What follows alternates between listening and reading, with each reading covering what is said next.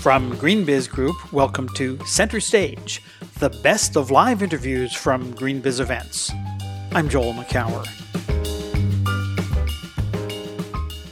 So it's going to be driven, basically, your, your fuel source is going to be more stable and cheaper. And you combine that with what's happening in battery costs right now, which is they're following the same trajectory and energy density is going up. David Hochschild serves on the California Energy Commission. He sat down to talk decarbonization with Representative Chris Lee, chairman of the Energy and Environmental Protection Committee in the Hawaii State Legislature, Peter Ingram, CEO of Hawaiian Airlines, and Heather Clancy, Green GreenBiz's editorial director, at the Verge Hawaii conference in 2018. They explored the design possibilities, implementation strategies, and potential impacts of a carbon tax in Hawaii. Let's listen in. We are incredibly honored to have this, this group of uh, individuals here this afternoon. We, we, the topic that we're going to discuss is one that's come up a couple of times. Actually, it's been referenced. Um, there's many policies in this state that are coming together to inspire this, this clean energy future, the, the where we want to go, how we want to have this island, a series of islands um, become more sustainable, and, and how we might inspire the rest of the, the world. And uh, the particular topic for, this, for the later, last panel of the day is the carbon standard that, that we're debating and, and starting to talk about here in Hawaii.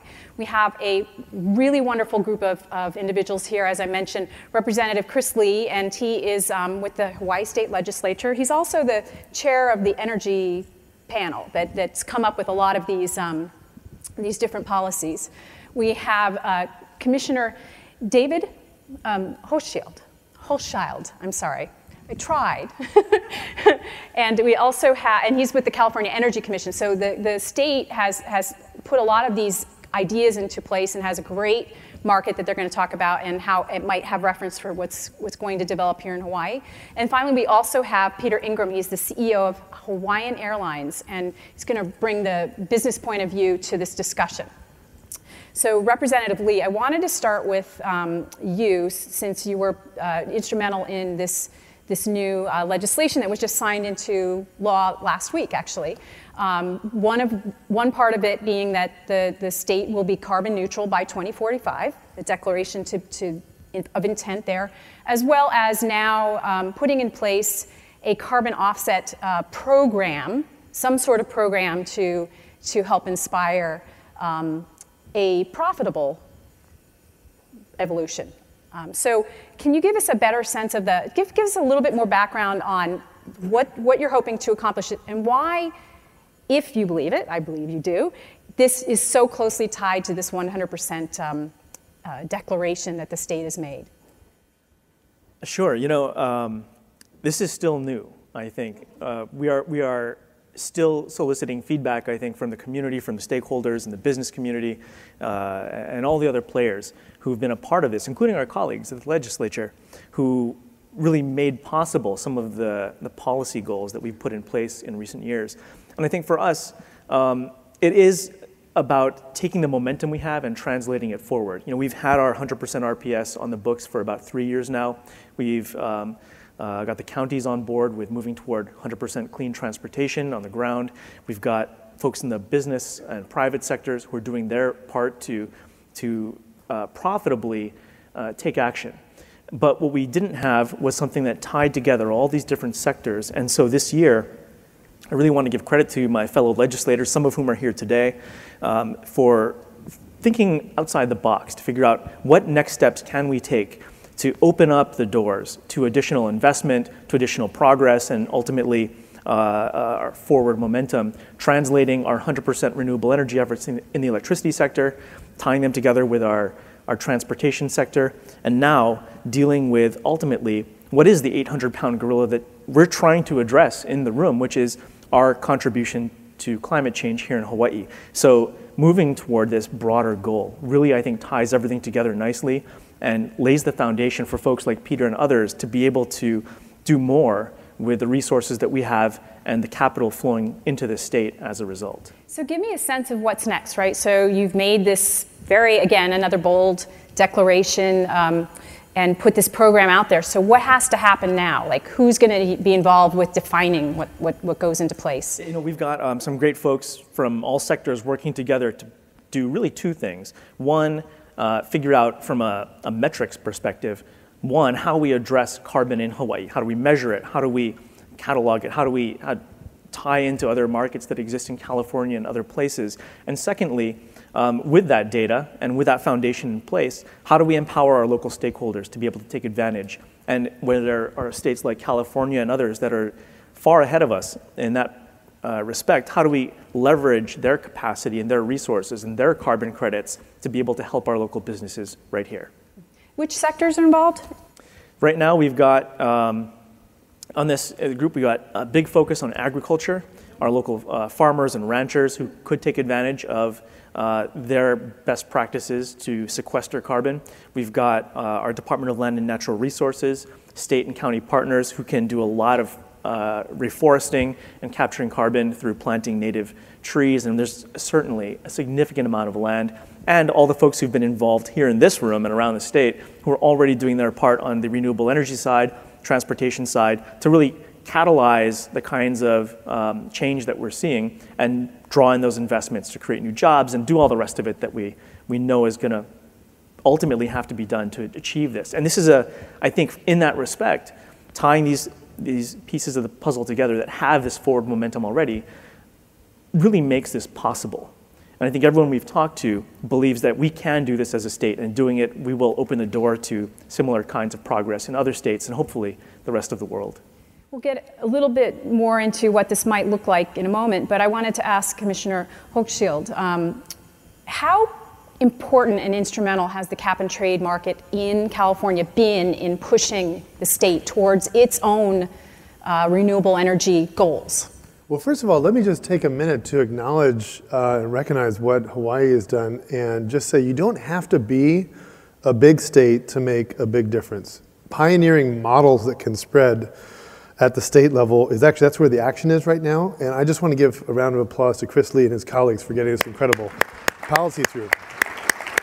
Because I think I think it's pioneering and I think it's visionary. And if you look at the ultimate energy destination where we need to go, where we will go, to me it is 100% renewable and the electrification of almost everything. And policies like the 100% RPS and like this, this carbon free standard that has been set up uh, really help drive that. In California, uh, we started our cap and trade program in 2012, and there were a lot of critics that propagated a lot of mythology about uh, all the disasters that would befall our state, unemployment going up and uh, the lights going out and, and uh, companies leaving the state. So what happened? We were at that time the ninth largest economy in the world. Today, we're the fifth largest economy in the world. Economic growth in our state since 2000, 46%. The rest of the United States, 35%, right? It has actually been a giant uh, sort of source of gravity for new capital to come into the state. Our largest manufacturing operation in the state of California today is an electric car factory. Tesla was, had 10,000 employees there, which is twice as many employees as were there when it was under uh, you know, uh, GM um, previously. So it's just a great example, I think, of when you set up stable long-term policies that really send that investment signal, it actually is attracting new capital and driving uh, new innovation. And it's just interesting to note, you go back through these predictions, okay, unemployment's going to go up. What's happened? We've cut the unemployment rate by about 65% since cap and trade started.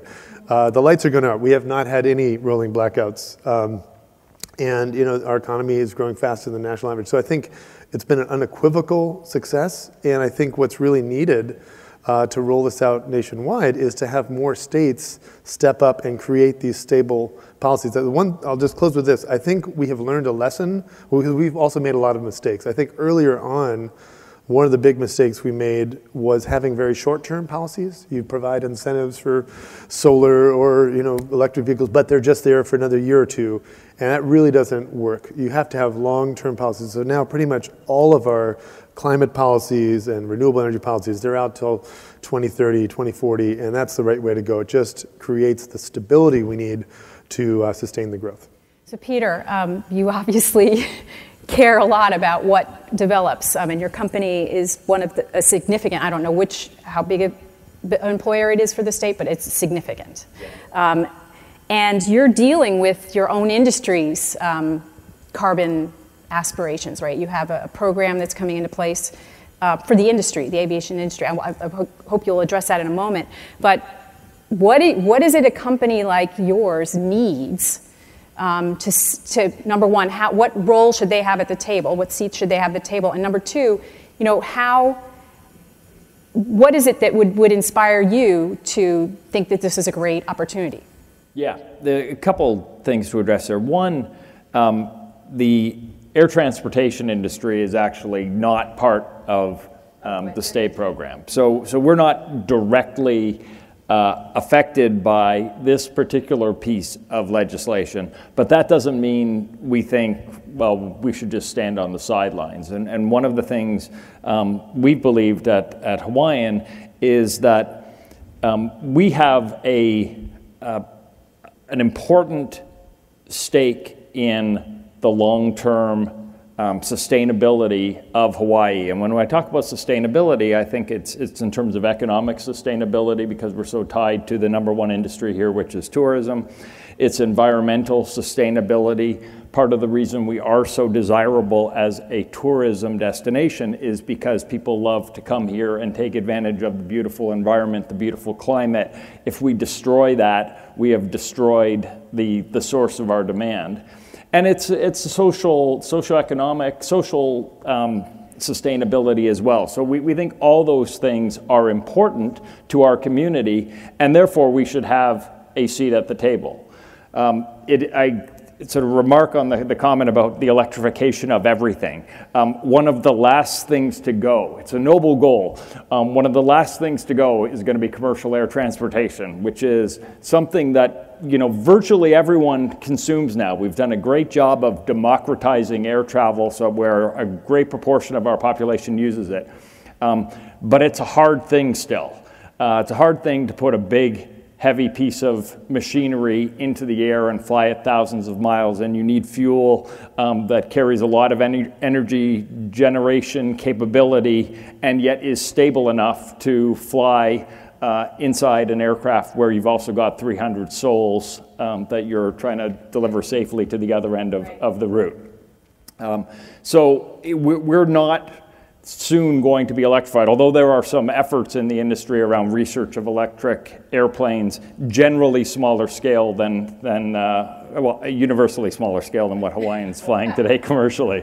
But, but someday, someday we can, we can get there. Um, what the aviation industry is doing, uh, and you alluded to it a second ago, is there is a program called um, CORSIA, which is a carbon offsetting and reduction scheme for international aviation. And this was recognizing the fact that we are an industry that is ill suited to jurisdiction by jurisdiction regulation because it, it creates a, an uneven playing field. Um, we've worked together, the airlines, through IATA, which is our international organization, through ICAO, which is another international organization, um, to come up with a, uh, an offset scheme that goes into place uh, initially starting in 2019 with reporting and then 2020 um, with actual carbon offsetting. The goal of that program is for all international aviation beginning in 2020, um, we will have carbon neutral growth. So all um, all uh, carbon uh, production in, in excess or carbon uh, production in excess of what there is in 2020 will be offset by, um, by credits, and with a goal by 2050 that we cut the overall emissions by 50%. Um, ideally, we'd prefer not to have to buy carbon offsets to accomplish that. We would love to do it through technology, um, through renewable fuels, um, those are things we're counting on over time. This is effectively the industry's commitment that we are going to use this program as a, uh, a placeholder until we get to a point where we can actually further reduce the amount of carbon that it takes to produce. And, and, we're, and we're moving in that direction with fuel efficient aircraft and, and a lot of different things. If I could just add one, one comment to that, which is you're right. I think there is a sequence in which uh, the electrification of all sectors is going to unfold. and aviation and shipping are uh, going to be two of the last. However, uh, there's things that airline companies can do today. Everybody has vehicles, uh, of course, uh, you know, on, at the airports. And I think one of the things that's going to be driving the electrification of vehicles is the incredible reduction in cost of renewables. So the Wall Street Journal had an article today, and basically the annual global spend on renewables is now about $300 billion. For all fossil, all coal, all nuclear, it's half of that, about 150 billion. And that is because solar and wind are cheaper. So it's going to be driven, basically, your, your fuel source is going to be more stable and cheaper. And you combine that with what's happening in battery costs right now, which is they're following the same trajectory and energy density is going up. And so I think that's going to continue to drive. And then eventually, you know, the companies doing electric air travel, like Lilium and others that have these, you know, four-person electric aircraft, that are kind of like a, a drone, but for a, you know, a family, I guess. Uh, you know, hopefully they'll continue to build and grow, and we may be getting to Hawaii by electric eventually. But uh, and, and ultimately, technology is part of the answer. It is, you know, can you can you store electricity more efficiently and in a smaller footprint? And can you generate electricity um, more efficiently so you don't need something as heavy to do it? it, it for, for us, it is, it is really a weight question, which is why it's starting with, with so smaller planes. The, the, the, what Hawaii needs to do with its like where, where we need to go with this program, and, and also the question of jurisdiction because it's it's quite you have you mentioned a few states where we've got things popping up, and obviously in the absence of national leadership, we need to be doing things on a state by state basis. It's just a, or a region. Like I live in the Northeast, so a regional basis. What does Hawaii need to do, and how do they need to look at other states? Like, what is it um, you could learn from another state, but what is it that you need to do that's specific to Hawaii that that that you can't budge on? You know, we actually have it's a it's a pro and con situation when we look at what we as a state have um, opportunities for. And I think, and, and, you know, California, I think, has probably been leading the pack amongst many of the states uh, on climate stuff in general for many years, um, especially the last two for some reason. But they've faced challenges like every state when it comes to the Commerce Clause, when it comes to how to coordinate, how to, for example, if you're dealing with ground transportation, measure all the cars that are within your state we obviously don't have that problem because nobody's driving to California anytime soon. So for us, I think we can coordinate in a lot of ways and collaborate. And where they're running into trouble, we're able to just sail ahead because we don't have the similar kinds of challenges they have. So for us, one of the things that we're working on right now, and I really have to give credit to uh, Governor Ige and his administration uh, for working with Governor Jerry Brown in California, as well as Governor Inslee from Washington and a number of other states to behind the scenes really align a lot of the resources that are available. Because as states, we are all resource limited, I think. Um, and with the federal government not being as uh, at the forefront, let's say, on, on renewable energy um, when it comes to the resources being provided to states these days, it's really up to us. So, for example, California's got billions of dollars um, that they're investing in their renewables efforts and transportation and all the things. We have millions of dollars here in Hawaii. So the question is can we coordinate at an agency level, um, at a legislative level, and other places, and even business to business and utility to utility to leverage those resources? So because we have higher penetration rates of renewable and uh, distributed energy, for example. We are asking technical questions here that no one else is in other places. But California, for example, is doing a lot more when it comes to transportation. So, can we leverage those resources, have them ask some of the questions for us, do some of that analysis? We share our results collectively, everybody wins. It's something that um, I'm hoping whoever the next governor is of California, um, Gavin Newsom, I presume, uh, will continue forward with. And, and yes, I'm not going to make the same prediction for us here in Hawaii, but uh, uh, I, I, do think, regardless, that relationship is going to persevere because we simply cannot do without it. Elaine, we have time for one question from this sidebar. Shall you indulge us?